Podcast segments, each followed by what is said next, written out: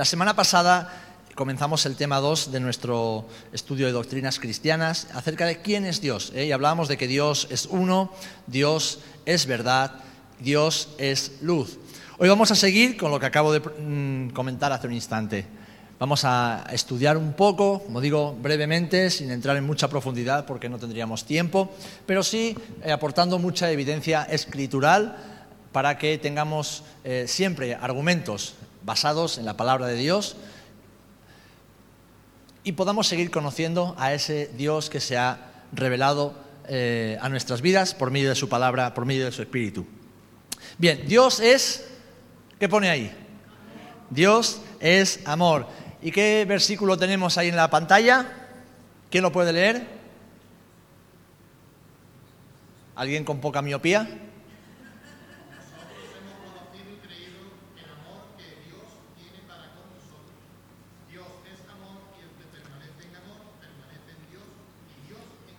Amén. ¿Eh? Eh, Juan 4, 16. Primera de Juan 4, 16. ¿Vale? Dios es amor. Si estamos en Él, estamos en el amor, conocemos el amor. La Biblia enseña desde el principio de la Escritura hasta el final que Dios es amor. Es amor en esencia y su naturaleza es amor. ¿Por qué Dios ama? Porque Él es amor. El Nuevo Testamento, que fue mayormente escrito en griego, usa más de una palabra para referirse al amor. Y la que primero de Juan, capítulo 4, que acabamos de leer, está utilizando es la palabra ágapos, ¿eh? el término griego ágapos o lo que comúnmente nosotros conocemos como el amor ágape. ¿eh? Y ágapos se utiliza en el Nuevo Testamento cuando se habla de un amor muy especial, muy particular, un amor incondicional y quédate con esto, que está basado en el sacrificio para el beneficio del otro. Cuando habla el Nuevo Testamento, cuando habla la Biblia acerca del amor ágape, del ágapos, es un amor incondicional basado en el sacrificio para el beneficio del otro. Este es el tipo de amor más fuerte y puro que existe, debido a que su naturaleza es desinteresada y, como he dicho, sacrificial. Es un amor voluntario, es incondicional, donde eh, se tiene como base dar a otros en sacrificio. Y creo que ya sabéis por dónde van los tiros, ¿verdad? Cuando hablamos de este amor. Es un amor que implica entrega absoluta. Es un amor que implica entrega absoluta y total por parte de aquel que lo ejerce o que lo manifiesta. Y Dios, queridos hermanos y hermanas, se ha revelado con este tipo de amor, el amor ágape.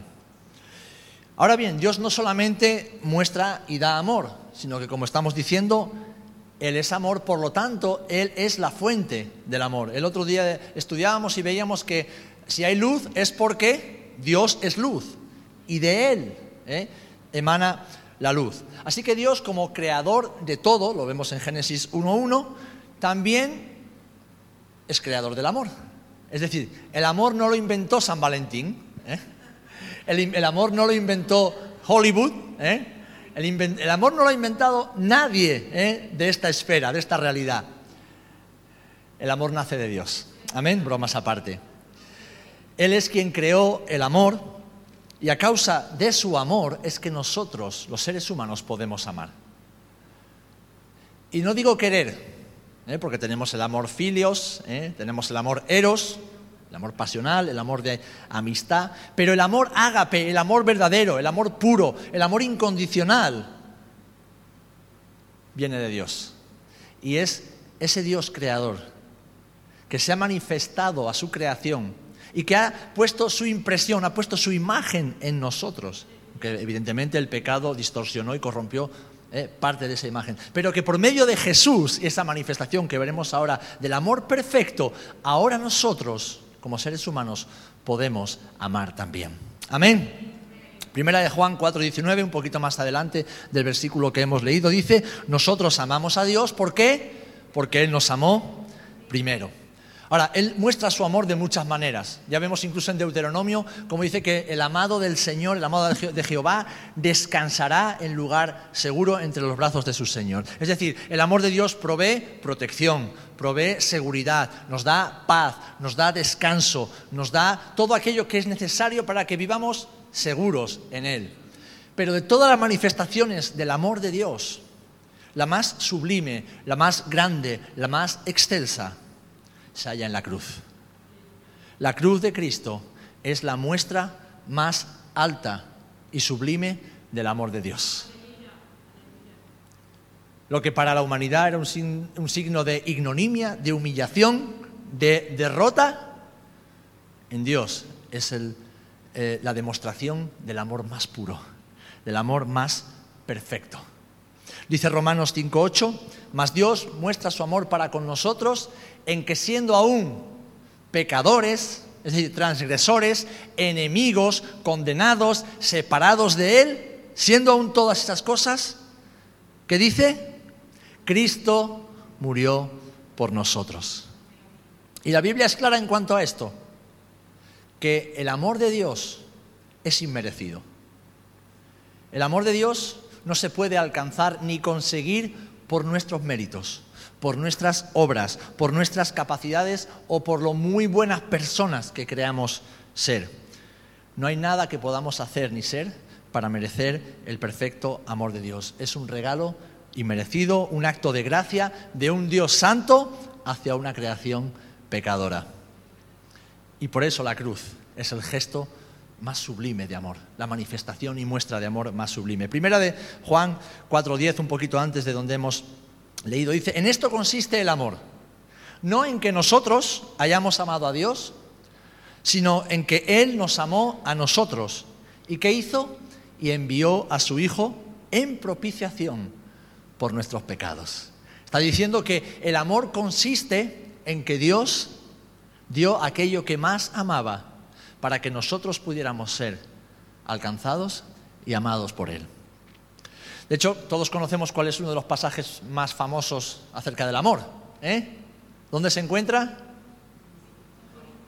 ¿Eh? Primera de Corintios 13. ¿eh? Nos habla de el amor. A ver, e, e, estos pasajes o estos versículos son, maravillosos. ¿eh? ¿eh? podrían dar para muchos estudios y para muchas predicaciones, pero en ellos encontramos, podríamos decir, como un retrato de Dios expresado en términos poéticos, ¿eh? de una manera muy hermosa que muestra mucho, muchos de los aspectos del amor de Dios. Dice así, el amor es sufrido, es benigno, el amor no tiene envidia, el amor no es jactancioso, no se envanece no hace nada indebido, no busca lo suyo, no se irrita, no guarda rencor. No se goza de la injusticia, mas se goza de la verdad. Todo lo sufre, todo lo cree, todo lo espera, todo lo soporta. El amor nunca deja de ser, pero las profecías se acabarán y cesarán las lenguas y la ciencia acabará. Fijaros, está diciendo que el amor es todas estas cosas. ¿Y quién es amor? Pues Dios es todo esto y de esta manera se muestra, se revela y se manifiesta a nuestras vidas. Ahora, ¿por qué dice que todo se acabará menos el amor? Pues porque Dios es amor y Dios es eterno. Así que si Dios nunca dejará de ser, el amor de Dios nunca se extinguirá. Amén. Y qué hermoso es que ese Dios que es amor, no solamente un Dios de amor, que Él en naturaleza y en esencia es amor, qué hermoso que Él nos creó y nos creó para ser amados por Él. Nos creó para ser amados. Ahora nuestro reto o desafío como seres humanos es aceptar su gran amor. Aceptar que somos necesitados de ese amor. Que somos dependientes de ese amor. Y que es un acto de fe para que la gracia de su amor se revele a nuestras vidas. Dice Efesios 2 del 8 al 9, porque por gracia sois salvos por medio de la fe, y esto no de vosotros, pues es don de Dios, no por obras, para que nadie se gloríe. Es decir, es la fe que actúa en nuestros corazones para poder recibir ese amor. ¿Para qué? Para que podamos experimentar ese amor cada día de nuestra vida. Jesús que dijo, el ladrón para qué viene? Para robar, para asaltar, para matar, destruir, pero yo he venido para que tengan vida y vida en abundancia. Y la vida en abundancia que Jesús nos provee y nos promete solamente es posible vivirla cuando vivimos en el amor de Dios. No hay nada más perfecto que el amor de Dios. Y vivir una vida en ese amor es una vida plena, la vida que Jesús nos ofrece. Y no solamente en esta tierra, sino también por toda la eternidad. Todos conocemos Juan 3:16, porque de tal manera amó Dios al mundo, que ha dado a su Hijo unigénito, para que todo aquel que en él crea no se pierda, sino que que tenga vida eterna, que disfrute de ese amor eternamente y para siempre. Amén. Así que Dios es amor. Dios se revela al ser humano como un Dios de amor. Y el acto más sublime de amor que Dios ha hecho, que Dios ha manifestado hasta el día de hoy, es la cruz de Jesús. Es la cruz de Dios hecho hombre. Dios se ha revelado como un Dios de amor hacia su creación. Él sigue obrando para redimir a su creación. Dios sigue mostrando el amor de Dios para con Israel, un pueblo escogido por Él, para ser luz en medio de las naciones, para traer al Mesías, ¿eh? para redención de todas las naciones por medio de la simiente de Abraham, el Padre de Israel y Padre de todos los creyentes por la fe. Dios sigue mostrando ese amor y lo sigue haciendo de una forma práctica, de una forma eh, viva, de una forma visible y tangible. Amén. Porque si Dios es eterno, Dios es veraz, Dios, como veremos más adelante, es inmutable, Él no cambia, su amor no cambia, sus promesas son fieles y su palabra siempre se cumple. Amén. Así que Dios es amor. Dios es infinito. Dios es infinito. Y aquí vamos a ver cuatro aspectos de esta característica de Dios. Dios es infinito. Dice Jeremías 23, 24, no sé qué versículo tenéis ahí, ¿es el mismo? La primera de Reyes, ¿vale? Eh, luego lo leeremos, tenerlo ahí como referencia, pero dice Jeremías 23, 24. ¿Se ocultará alguno, dice el Señor, en escondrijos que yo no lo vea? ¿No lleno yo, dice el Señor, el cielo y la tierra? ¿Qué está diciendo? Que no hay lugar donde Dios no esté. Dios es infinito. lo llena todo, lo ocupa todo, lo abarca todo, lo ve todo. Y dentro de esa infinitud, quiero detenerme hoy en cuatro aspectos. El primero es la existencia infinita de Dios. Es decir, que Dios es eterno. Dios es eterno. En hebreo, el olam. ¿Vale? Olam es un término hebreo que puede significar también eh, sin final, puede significar universo, cuando te refieres al universo eh, también se usa esta, palabra, pero Dios se reveló a sí mismo en, en algunas ocasiones como el Olam, el Dios eterno. De hecho, cuando se revela a Moisés en la zarza, ¿qué le dice? Bueno, Señor, pero ¿quién les digo que me envía? Yo soy. Pero ¿cómo yo soy? Sí, yo soy. Yo soy el que soy. ¿Por qué? Porque autoexisto. Porque soy inmanente. Porque no tengo principio y no tengo final. Yo soy. Y todo lo que existe, todo lo que es, está en mí. Entonces, yo soy. Esas fueron las palabras. Claro, se lo decía en hebreo. En hebreo lo que le estaba diciendo eh, Dios a Moisés, ¿quién me envía? Él. Para nosotros es un pronombre, Él, ¿no? Pero Él es el nombre hebreo, en hebreo de yo soy, el que es, el que es, que nunca ha dejado de ser y nunca dejará de ser, el Dios infinito, el Dios en este caso eterno. La existencia eterna de Dios, ¿vale? aunque es complicado, es complejo entenderlo eh, racionalmente, porque nosotros vivimos en una esfera limitada, es una expresión de su naturaleza infinita. Con frecuencia a esta eternidad se le llama la trascendencia de Dios en términos teológicos. Es decir, que Dios existe antes, Dios existe fuera y Dios es más grande que toda la creación. Y cuando hablamos de creación no penséis solamente en el planeta Tierra, Pensad en toda la creación, lo que es el universo, con todos los miles o millones de planetas, estrellas, seres celestiales. Antes de que nada, absolutamente nada fuera creado, incluso los seres celestiales que viven con Él en el cielo, antes de que nada fuera, Dios era. ¿Eh? Él trasciende, Él está por encima ¿eh? y por fuera de todo eso. El Salmo 92 lo expresa de esta manera, fijaros qué bonito. Antes que naciesen los montes y formases la tierra y el mundo, desde el siglo y hasta el siglo, tú eres Dios. Antes de que nada existiera, tú eres. Fíjate que no dice tú eras Dios, dice tú eres presente. ¿Por qué? Porque es su presente continuo. Él es. Y en Primera de Crónicas 29:11 leemos palabras que el rey David afirma inspirado por el Espíritu Santo. Primera de Crónicas 29:11 dice, Tuya es, oh Señor, la magnificencia y el poder, la gloria, la victoria y el honor, porque todas las cosas que están en los cielos y en la tierra son tuyas. Tuyo, oh Señor, es el reino y tú eres excelso sobre todos. De hecho, la primera referencia que tenemos en la Biblia acerca de la eternidad de Dios la encontramos ya en Génesis 21, 33. Y dice que eh, plantó Abraham un árbol tamarisco en Beersheba e invocó allí el nombre de Jehová Dios eterno. Fíjate, está usando el tetragramatón, es decir, el nombre con el que Dios se revela cuando hace pactos con el hombre. Está usando él o Elohim y después dice Olam.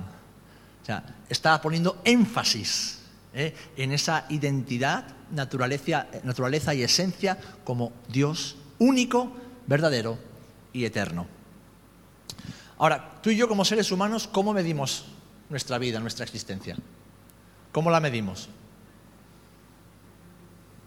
En tiempo, ¿no? Usamos el tiempo. Cuando pensamos en nuestra existencia, en nuestra vida en la tierra, pues pensamos en el pasado, ¿eh? donde nacimos, donde vivimos de niños, experiencias, pensamos en el presente y también nos enfocamos hacia dónde? Hacia el futuro. Nosotros medimos nuestra existencia por medio del tiempo. En cambio, Dios no está limitado por el tiempo. Pero, y esto es muy interesante y maravilloso a la vez, Dios en su infinito amor ha querido revelarse dentro de nuestro marco de referencia existencial. Es decir, ha querido hacerse visible, tangible, palpable, conocible dentro de nuestro marco de referencia existencial, es decir, dentro de nuestro tiempo. Esto es lo que decimos comúnmente como que Dios interviene en la historia humana. Dios actúa. De alguna manera, Dios se hace real en la historia humana. Si vemos la historia del Antiguo Testamento, esas primeras, primeras dispensaciones, vemos que Dios se manifiesta como el Dios creador, el Dios altísimo, el Dios padre de toda la creación, el Dios padre de la nación de Israel. ¿eh? Y en ocasiones, pues a través de teofanías, con el ángel de Jehová, que entendemos que es la preencarnación de Jesús, y a veces habla de que su espíritu venía sobre algunos de sus siervos, pero dice que es el Señor, es Dios, es Padre, revelado de alguna, eh, de diferentes maneras. Después tenemos a Jesús, la llegada de Jesús, de Dios Hijo. Dios se ha revelado, ha, intervenido en la historia de la humanidad hasta tal punto que la gran parte de la, de la humanidad medimos el tiempo por antes o después de Cristo. Y una vez que el Señor se fue, ¿quién está aquí con nosotros? Dios Espíritu Santo. Es decir, Él interviene, se hace visible de diferentes maneras y en diferentes épocas. ¿Para qué? para que pudiendo conocerle podamos relacionarnos con él. Porque el ser humano no tiene ninguna capacidad autónoma de poder conocer a Dios, de poder alcanzar a Dios, de poder conocerlo, de poder relacionarse con él. Lo ha intentado y lo sigue intentando. Las religiones es lo que intentan. Religión viene del término religare, reunir, ¿eh? volver a tener relación con. Pero el ser humano no puede alcanzar a Dios. Vivimos en dos realidades completamente distintas. Él vive en la eternidad, fuera del tiempo, en la santidad, en la pureza, en la perfección. Nosotros estamos en la esfera de lo limitado, de lo humano, de lo terrenal, de lo pecaminoso, de lo que está corrompido por causa de la maldad. Hay una barrera insalvable de nosotros hacia Dios. Pero Dios, como digo, en su infinito amor, ha entrado y participado en la historia de la humanidad para darse a conocer, como veremos más adelante. Es por eso que, fijaros, los traductores de la Biblia eh, a los idiomas modernos usan expresiones como eterno, perdurable o para siempre, con el fin de hacer comprensibles frases, tanto hebreas como griegas de la Biblia, que traen a Dios a nuestra realidad temporal. Sabéis que lo hemos dicho, el Antiguo Testamento se escribió en hebreo o en arameo y el Nuevo Testamento se escribió mayormente en griego con algunas partes en hebreo y también en arameo. Menos, pero eh, también hay textos eh, hebreos y arameos en la composición del Nuevo Testamento. Ahora, son idiomas muy distintos a los nuestros. Y tenemos que traducirlos para poder comprender. Entonces, la palabra de Dios revelada trae a ese Dios que se ha revelado a nuestro marco referencial, es decir, a nuestra dimensión.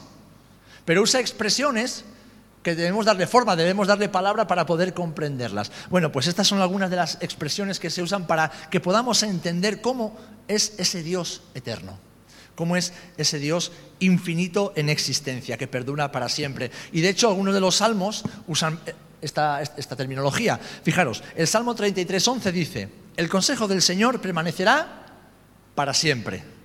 ¿Qué quiere decir? Eternamente, sin final. Los pensamientos de su corazón son por todas las generaciones. Nos hace comprender de que no terminan. El Salmo 102, 27 dice, pero tú eres el mismo y tus años no acabarán. Ahora yo pregunto, ¿Dios tiene años? ¿Dios cumple años? ¿No? ¿Por qué? Porque Él trasciende el tiempo. Él está fuera del tiempo. O sea, Él ha sido, es y será siempre. Yo sé que en nuestra mente limitada, pues claro, ¿cómo, cómo encajamos eso? Bien, nosotros al vivir en este marco de limitación temporal tenemos a veces dificultades. Yo el primero reconozco que no, llego a comprender completamente, nos cuesta ¿eh? comprender completamente eh, esta eternidad de Dios. Pero sí podemos hacer dos cosas. Lo primero es meditar en ella. Antes oraba Lourdes eh, algo maravilloso. Señor, gracias porque sabemos que estamos en esta vida, estamos en esta tierra, pero no pertenecemos a este reino. Pertenecemos a tu reino y ese es un reino eterno. Entonces, con esa oración estamos meditando en la eternidad de Dios. Estamos ya de alguna manera poniendo nuestros ojos, nuestro entendimiento, eh, eh, nuestros sentidos en una dimensión que trasciende la nuestra ahora, pero de la cual disfrutaremos en un momento de nuestra existencia. De hecho, creo que alguna vez lo he comentado, eh, el idioma español aquí se queda un poquito corto. En inglés hay dos expresiones que, realmente definen muy bien esto. Por ejemplo, cuando se habla de el Dios eterno, se dice the eternal God, es decir, el Dios eterno. Pero si dices que alguien que ha sido limitado, un ser humano, ha sido creado para no morir más, dices the everlasting. Es decir, esa persona que, aunque tiene un principio, ya no tendrá un final. Así que nosotros, por así decir, somos everlasting. Fuimos creados, tenemos un principio, pero ya no tendremos un final. ¿Por qué? Porque cuando pasemos de esta realidad temporal, estaremos en la realidad eterna de Dios para siempre. Ahora, Dios es eternal, Él es eterno, es decir, Él no tiene un final, pero tampoco tuvo un principio. Entonces, en su intervención, nosotros, que tuvimos un principio, ya no tendremos un final. Y esto es maravilloso. Amén. Ahora, como digo, podemos, aunque no, aunque no podamos comprenderlo todo, sí podemos meditar a la luz de la revelación que Dios ha hecho de sí mismo. ¿Cómo podemos conocer a Dios? Por lo que Dios ha mostrado de sí mismo. Nosotros somos carne, Él es espíritu. Así que Él se ha revelado por medio de su palabra y a través del Espíritu Santo podemos comprender lo que Dios dice a través de su palabra. Así que a través de esa revelación podemos ¿eh? ir poquito a poco comprendiendo más y más acerca de la eternidad de Dios. Y una vez que hacemos eso, debemos hacer algo, hermanos. Adorarlo. ¿Saben por qué? He estado dando pistas hasta ahora para llegar a este punto. Porque hay una brecha insalvable entre Dios y la humanidad hay una brecha insalvable. tú y yo nunca podríamos alcanzar a Dios. Así que, meditando en su eternidad, creyendo y conociéndolo a través de su palabra, lo adoramos porque hemos conocido a un Dios eterno que se quiere convertir y se ha convertido en nuestro caso en un Señor personal, que ha atravesado, ha cruzado esa brecha de existencia infinita y limitada, que era la suya, para alcanzar a nuestra mortalidad o mortalidad finita y limitada. Podemos adorar, hermanos.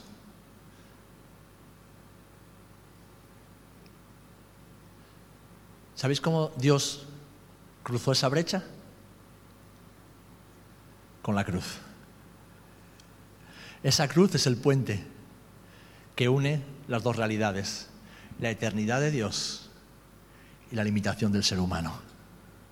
Así que no comprendemos completamente la eternidad de Dios, meditamos en ella y lo adoramos. Amén. Adoramos a Dios porque Él lo ha hecho posible. Isaías 57:15 expresa esta maravillosa realidad. Dice, porque así dijo el alto y sublime, el que habita la eternidad y cuyo nombre es el santo. Yo habito en la altura y la santidad. Y añade, y con el quebrantado y humilde de espíritu, para hacer vivir el espíritu de los humildes y para vivificar el corazón de los quebrantados. Hermanos, esto es maravilloso. Yo que habito en la eternidad, yo que soy el santo, el inalcanzable, el perfecto, el puro, habito con el quebrantado de corazón, con el humilde de corazón. ¿Qué está diciendo? que Él, por medio de Jesús, viene a, hacer morada en la vida de aquellos que abrazan la cruz. Aquellos que creen que Dios hizo posible lo que era imposible, que la brecha, la separación fuera eliminada y por medio de esa cruz, ese acto de amor sublime, el Dios Santo y la creación condenada pudieran de nuevo reencontrarse. Amén. ¿Estáis dormidos o estáis conmigo? Ambas cosas, ¿no? Conmigo y dormidos.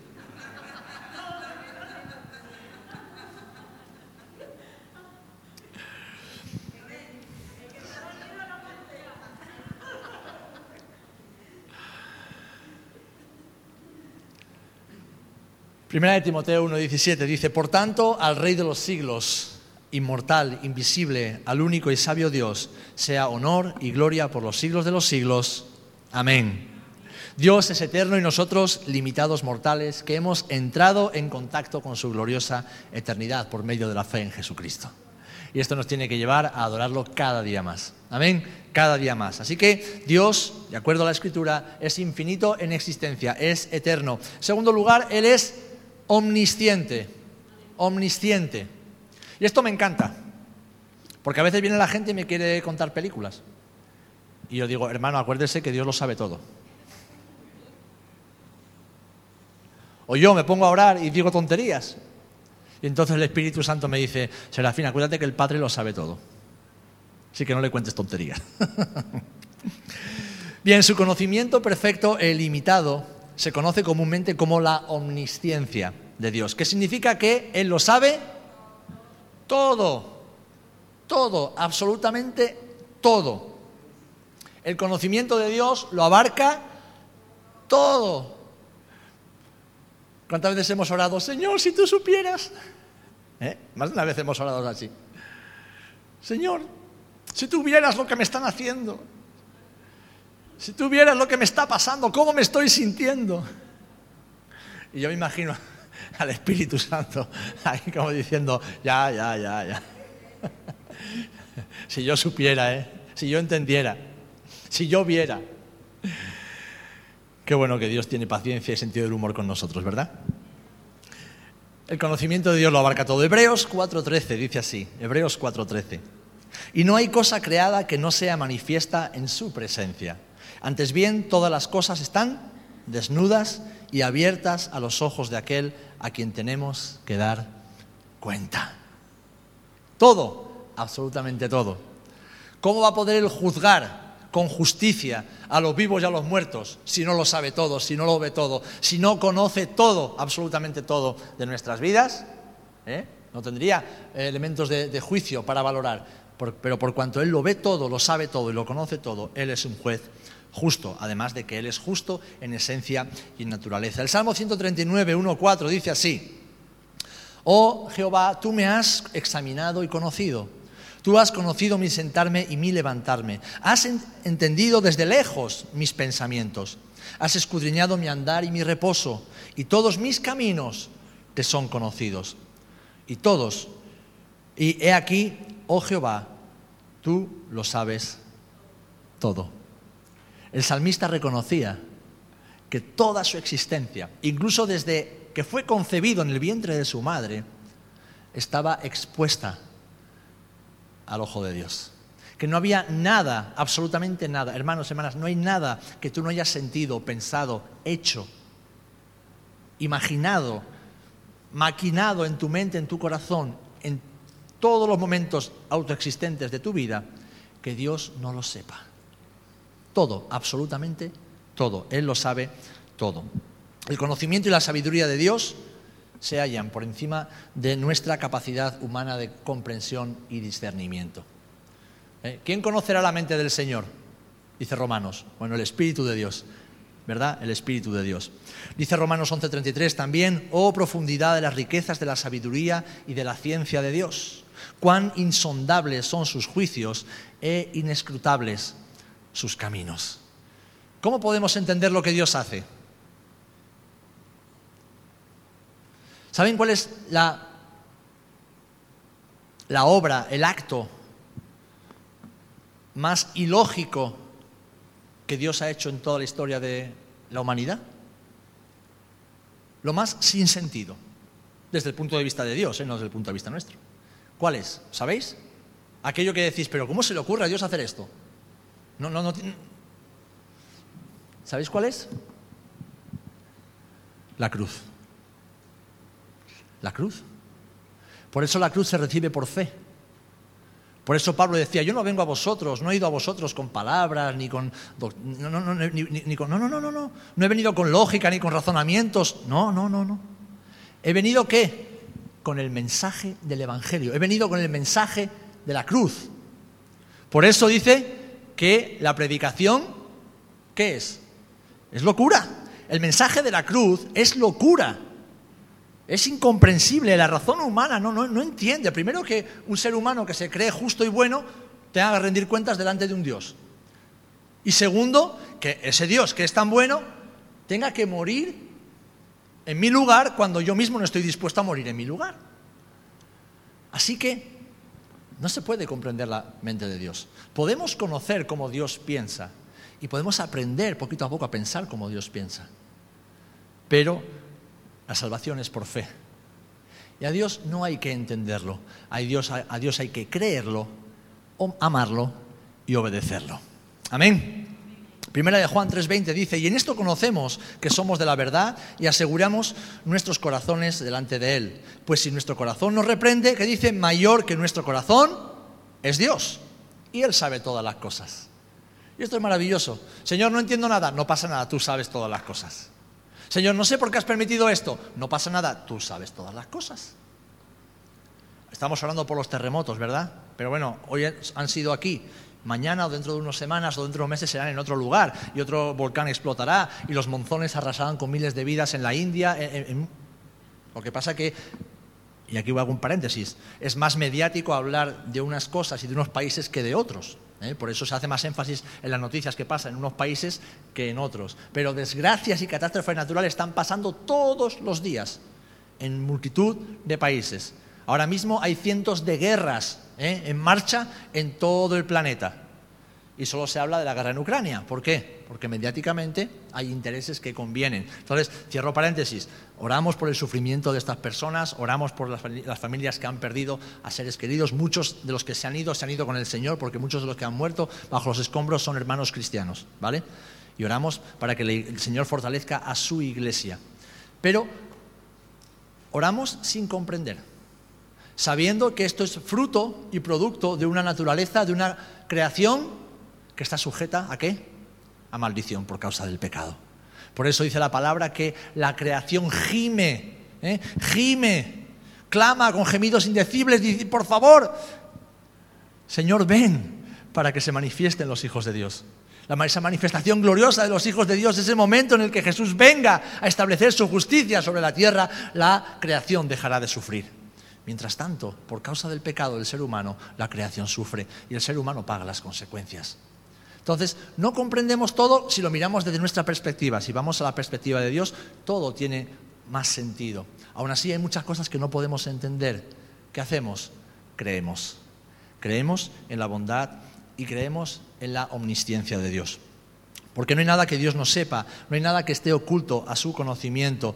Él conoce cada pensamiento, cada intención, cada sentimiento, cada, cada, cada cosa que pasa por el corazón y la mente de toda persona que ha pisado, pisa y pisará la tierra. No hay ni un solo ser humano a quien Dios no haya visto desde su nacimiento hasta su muerte cada uno de sus pensamientos, sentimientos, emociones e intenciones. Él lo ve absolutamente todo. Es más, fijaros que Jesús enseñó también acerca de la omnisciencia de Dios y lo hizo para que tuviésemos paz y descanso en Él. En Mateo 10, 28 al 31 leemos, no temáis a los que matan el cuerpo, mas el alma no pueden matar. Temed más bien a aquel que puede destruir el alma y el cuerpo en el infierno. No se venden dos pajarillos por un cuarto, con todo, ni uno de ellos cae a tierra sin vuestro Padre. ¿Qué está diciendo el Señor? Que es que no pasa absolutamente nada en la naturaleza sin que Dios no lo vea, sin que Dios no lo sepa. Y es más, no es que lo sepa cuando pasa, es que lo sabe de antemano. Sabe que va a pasar. ¿Por qué? Porque ve el futuro, no, es que Dios ya está en el futuro, Él está en todas partes. Somos nosotros los que caminamos hacia el futuro. Dice el versículo 30, pues aún vuestros cabellos están todos contados. Así que no temáis, más valéis vosotros que muchos pajarillos. Señor, ¿qué está diciendo? No temas por las cosas que te puedan pasar en esta vida. Dios lo ve todo, Dios lo sabe todo y Él tiene cuidado de ti. ¿Eh? El rey, David proclamó en el Salmo 147, 5, Grande es el Señor nuestro y de mucho poder, dice, y su entendimiento es infinito, infinito. Fijaros que David consolaba su alma recordando quién Dios es, recordando cómo Dios piensa. Y eso traía descanso a su alma afligida.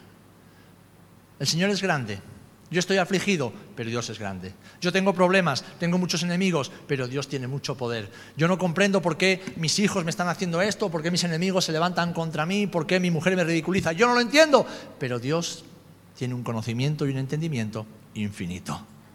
Y descanso en eso. Amén. Así que Dios es también eh, omnisciente, lo sabe todo. Su infinitud se manifiesta también a través de un conocimiento entendimiento infinito. Omnipotente. ¿Qué significa omnipotente? Que todo lo puede. ¿eh? Que todo lo puede. El término omnipotente viene del latín omni, todo, y potent, o potent, que es poder. Y se aplica en la Biblia para referirse a Dios y solamente a Dios.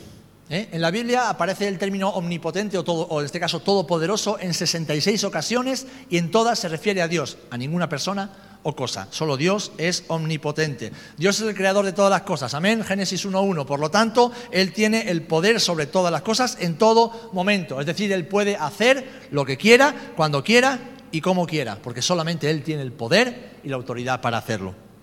Ahora bien, os voy a poner aquí un dilema que seguro que habéis escuchado alguna vez. Hay un viejo, un antiguo eh, dilema filosófico que dice, ¿sería Dios capaz de levantar o de crear una roca tan grande que Él no pudiera levantar? ¿Eh? ¿Alguna vez os han preguntado eso para, pincharos? Es una de las cosas más tontas que te pueden hacer, pero bueno, hay creyentes que se lían la manta a la cabeza y no saben qué responder. ¿eh? ¿Sería Dios capaz de crear una roca tan grande que luego Él no pueda mover? Si es omnipotente, ¿no puede crear una roca muy grande? Pero si es una roca tan grande que luego no puede mover, entonces Dios no es omnipotente. ¿Eh? Bueno, seguro que has escuchado alguna vez esto o te han hecho esta pregunta a mí muchas veces. Bien, esto es una falacia lógica. Y una falacia es un argumento incorrecto y engañoso. ¿eh? Algunas falacias se hacen con la intención de persuadir y de manipular al oyente. Es decir, presentas un argumento falso eh, con apariencia de lógica y de sentido común, aunque no tiene ninguna, para poder manipular eh, la forma de pensar de la persona que te escucha. Otras falacias simplemente pues suceden por error del hablante, por desconocimiento o por un desliz, ¿vale? No todas son malintencionadas, pero en este caso esta es una falacia lógica malintencionada. Es un simple juego de palabras que está mal formulado. ¿Por qué? Porque ignora, primero, la esencia y naturaleza de Dios. Y segundo, cómo Dios actúa. A ver, esta expresión, ¿puede Dios crear una roca tan grande que luego Él, y pesada, que luego Él no pueda mover? Pasa por alto un hecho que es fundamental en la esencia y naturaleza de Dios y por lo tanto en la omnipotencia de Dios.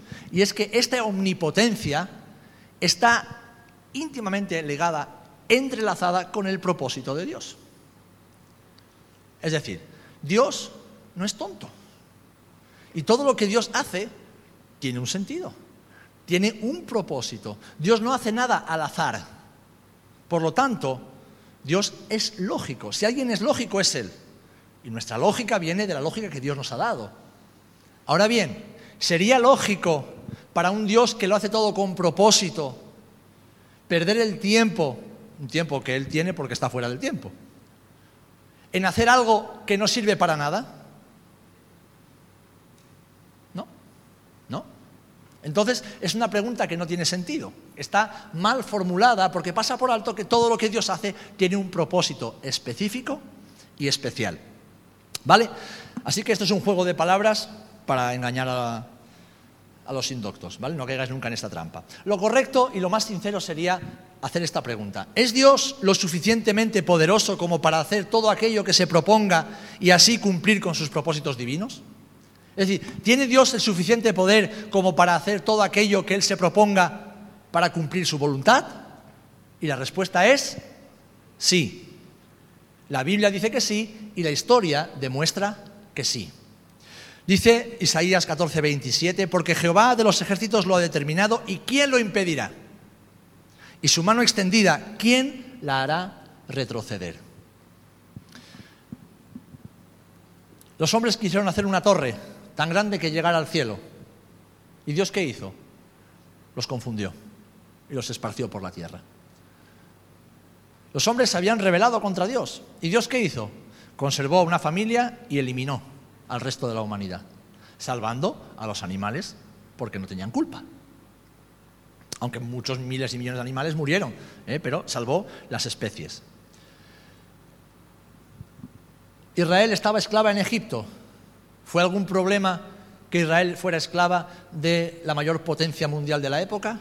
No, no fue ningún problema para Dios. Al tiempo determinado, Dios, con prodigios y señales, liberó a su pueblo de Egipto.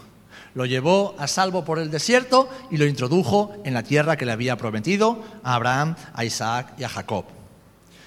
Dios envió a su pueblo al exilio a Babilonia por causa de la idolatría, pero Dios había dicho que su pueblo volvería a la tierra y reconstruiría el templo. ¿Y qué pasó 70 años después de ese, exilio? Que el pueblo volvió y reconstruyó el templo. Dios dijo que enviaría a su hijo, pero antes de enviar a su hijo que prepararía el terreno. ¿Cómo preparó el terreno? Bueno, pues diciendo que se levantaría un imperio babilonio, luego un imperio medo-persa, luego un imperio el griego y luego un imperio romano. Está preparando la carretera para la, expansión del Evangelio. Dijo que esos imperios, leed Daniel, serían levantados para después que desaparecer. Los cuatro imperios aparecieron, tuvieron su auge, su poder y finalmente desaparecieron. La historia le sigue dando la razón. Dios dijo que tendría que enviar a su ungido y que éste tendría que padecer de los religiosos de su pueblo, de los principales de su pueblo. Dios dijo cómo moriría. Leed el Salmo 22. Dios dijo que maldito aquel que fuera colgado. Leedlo en Deuteronomio. ¿Cómo murió Jesús? Tal y como Dios dijo que iba a morir. Pero también dijo que Dios lo levantaría entre los muertos y que su santo no vería corrupción. Es más, no es que ningún hombre puede tener los planes de Dios, es que ni siquiera la propia naturaleza, la creación puede tener los planes de Dios. Porque el que estaba muerto resucitó. Dios dijo que iba a hacer de un pueblo que no era pueblo, pueblo, para atraer a celos a su nación de Israel. ¿Quién es ese pueblo? La iglesia. Y Dios dijo que nadie podría detener su obra por medio de la iglesia. ¿Y qué ha demostrado la iglesia? Pues que Dios tiene razón. Dios dijo que su palabra nunca sería destruida. Es el libro que más veces ha intentado destruir y borrar de la faz de la tierra. Y es el libro más impreso, más leído, más vendido y más proclamado de todos los libros. Porque Dios siempre tiene razón. Él lo sabe todo y Él lo puede todo. Dios dijo que el templo de Jerusalén sería destruido. Y 30 años después de que Jesús muriera, resucitara y ascendiera al cielo, el templo de Jerusalén fue destruido. Y hoy no hay templo hasta hoy, porque Jesús dijo que no quedaría piedra sobre piedra.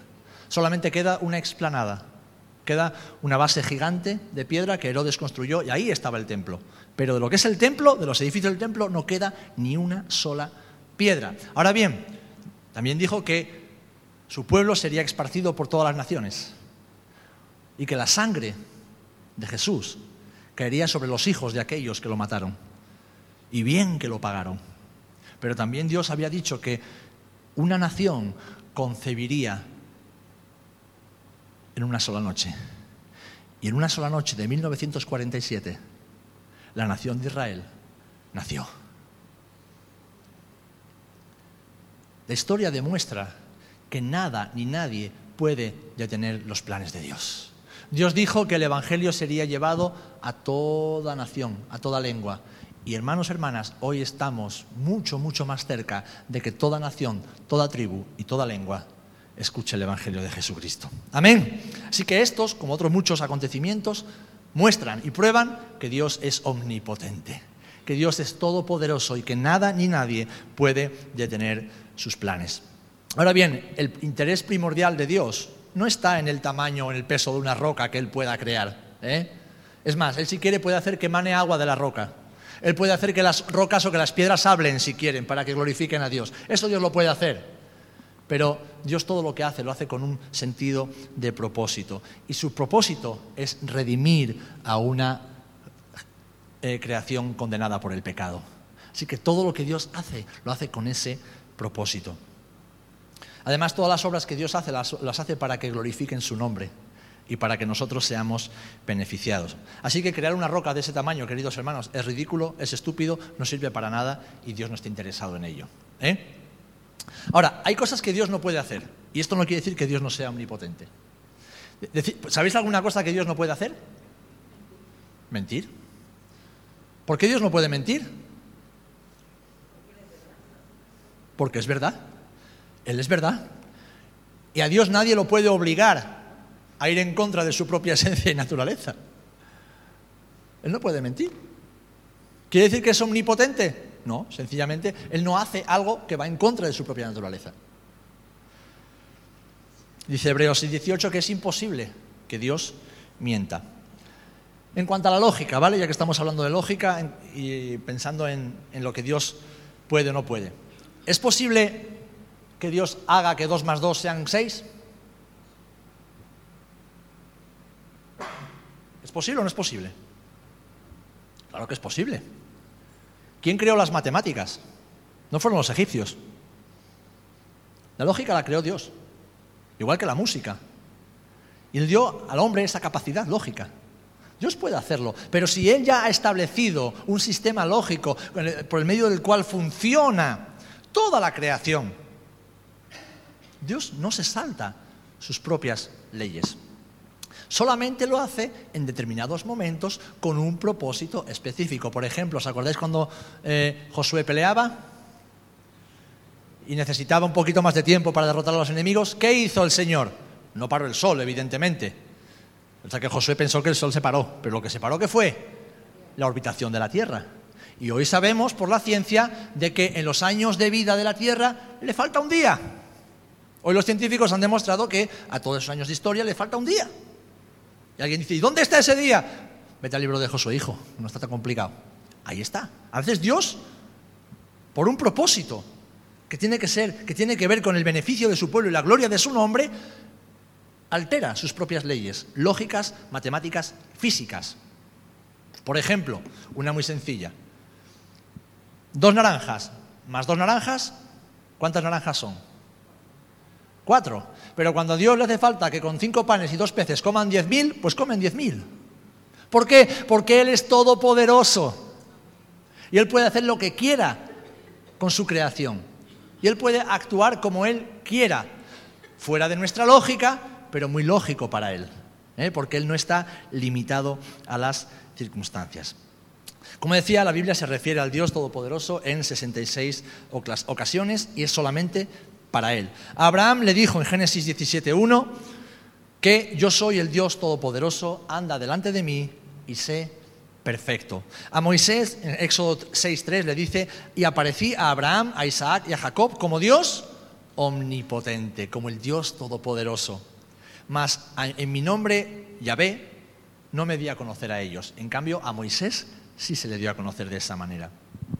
En al apóstol Juan, en Apocalipsis 1.8, vemos que dice, yo soy el alfa y la omega, el principio y el fin, dice el Señor, el que es y que era y que ha de venir el Todopoderoso.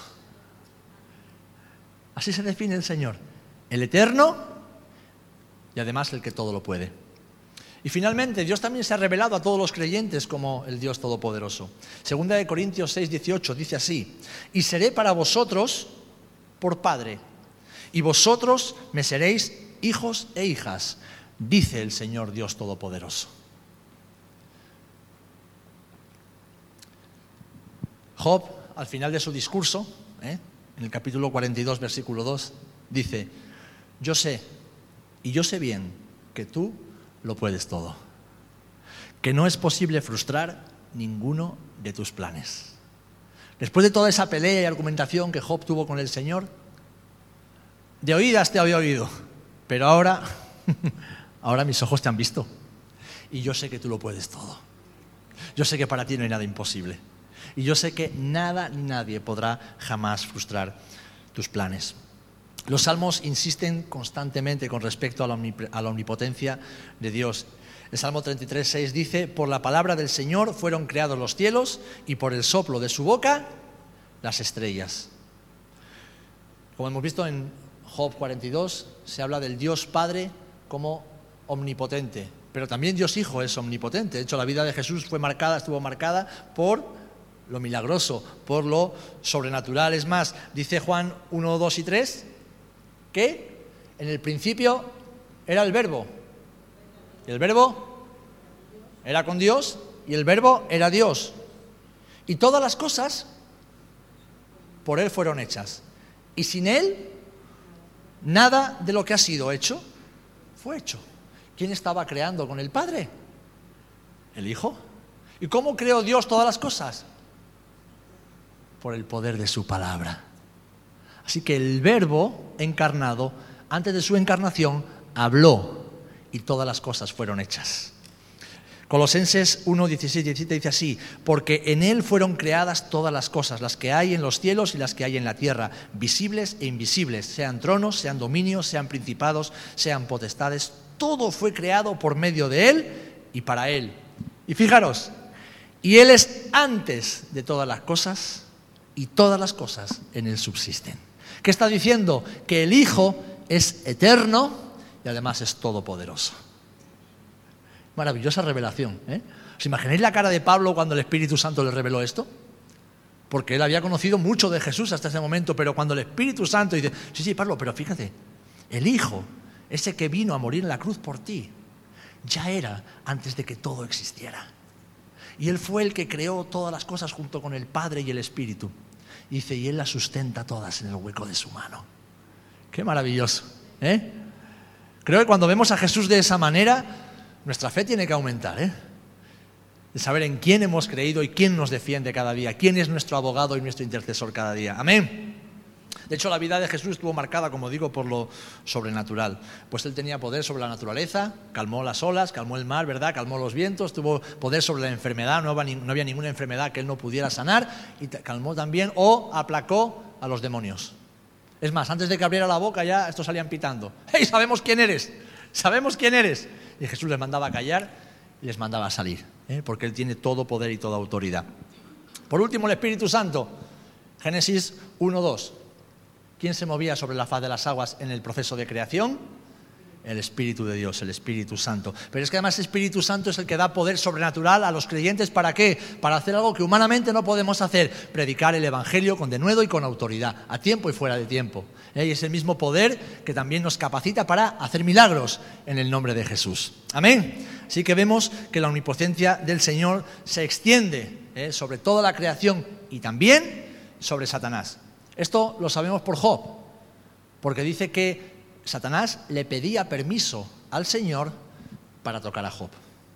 Satanás no puede hacer nada en contra de los hijos de Dios sin que Dios se lo permita. Es más, Satanás no puede hacer nada en contra de nadie sin que Dios se lo permita. Otra cosa es que como príncipe de este mundo, de un mundo caído, tiene cierta libertad. ¿eh? Pero él no puede hacer nada sin el permiso de Dios. Y eso es súper importante para ti y para mí. Debemos recordar que a los que estamos en Cristo, el enemigo no nos puede tocar. No nos puede tocar. Así que la próxima vez que peques, no digas, ¡ay, Satanás! Digo, no, mirad al espejo y di, qué burro soy. Qué bruto soy que vuelva a caer en la misma piedra otra vez. Deja a Satanás tranquilo que bastante tiene con lo suyo y con lo que le espera. Que sí que es el tentador, que vale muy bien todo eso, pero si tú estás en Cristo, el enemigo no te puede tocar. Nuestras vidas están escondidas con Cristo, ¿en quién? en Dios. Así que estamos al seguro, estamos al seguro. El enemigo solo puede mentirnos. ¿Por qué? Porque es mentiroso y padre de mentira. Ahora, ¿qué tienes que hacer? No lo escuches. Escucha a Dios cada día. Escucha al Espíritu Santo, escucha la palabra del Señor, es más que suficiente. Y tendrás un escudo en tu mente, en tu cabeza, para disfrutar de la vida de Dios. Amén. Y por último, y ya concluyo, Dios es omnipresente la existencia de Dios y la capacidad de Dios de estar en todas partes. Fijaros, el Dios omnipresente hizo algo maravilloso, traspasó esa brecha. En el Antiguo Testamento decidió habitar entre los hombres. ¿Dónde habitó Dios entre los hombres? En el tabernáculo. Él mandó a Moisés construir una tienda en esa tienda mandó construir un arca y sobre el propiciatorio, es decir, donde se rociaba la sangre del sacrificio, entre dos querubines de oro, dice que allí la Shekinah, la presencia de Dios, habitaba. ¡Wow! El Dios eterno, el Dios infinito, moró en una tienda. Tienda hecha de pieles. Es más, luego dijo, yo he puesto mi morada en Sión, es decir, en Jerusalén. Allí donde David quiso construir el templo y Salomón se lo construyó al Señor.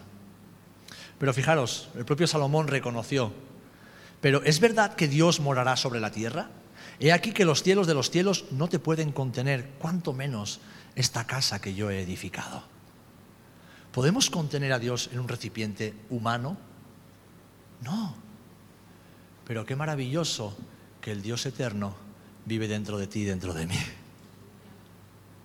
Somos templo del Espíritu Santo. Somos templo del Dios vivo. Hoy, aquí, en este momento, mientras tú y yo meditamos en estas maravillosas verdades de la palabra de Dios, podemos decir que el Dios eterno, el Dios infinito, está aquí con nosotros. Por medio de su Espíritu, Él está aquí con nosotros. ¿Cabe en estas cuatro paredes? Claro que no cabe pero Él está aquí con nosotros. Su presencia está aquí con nosotros. Amén. Porque su presencia está en todo momento y en todo lugar. Y esto es lo que conocemos como la omnipresencia de Dios. Las personas, junto con el resto de la creación, estamos limitadas a una existencia dentro de limitaciones físicas, ¿vale? Dentro de un universo que es muy grande, pero que es finito. Y dentro de ese espacio que Dios ha creado, no hay ningún lugar donde Dios no puede estar con su presencia. ¿Os acordáis del profeta Jonás? ¿Qué quiso hacer? Quiso huir de la presencia de Dios. ¿A dónde iba a ir el pobre? ¿Eh? Dios habló por medio del profeta Jeremías en Jeremías 23, versículo 23 y versículo 24, y dijo, ¿soy yo Dios de cerca solamente, dice Jehová, y no Dios de muy lejos? ¿Se ocultará alguno, dice Jehová, en escondrijos que yo no le vea? ¿No lleno yo, dice Jehová, el cielo y la tierra? Y el Salmo 139, 7 en adelante hace unas preguntas. Fijaros qué bonitas. ¿A dónde me iré de tu espíritu? ¿Y a dónde huiré de tu presencia? Si subiera a los cielos, allí estás tú. Y si en el Seol hiciere mi estrado, he aquí, allí tú estás. El Seol es el lugar de los muertos, ¿eh? ¿Vale? Si tomare las alas del alba y habitare en el extremo del mar, aún allí me guiará tu mano y me asirá tu diestra. Si dijere, ciertamente las tinieblas me cubrirán, aún la noche resplandecerá alrededor de mí, aún las tinieblas no encubren de ti. Y la noche resplandece como el día, lo mismo te son las tinieblas que la luz. No hay lugar donde podamos alejarnos de Dios. Él lo llena todo.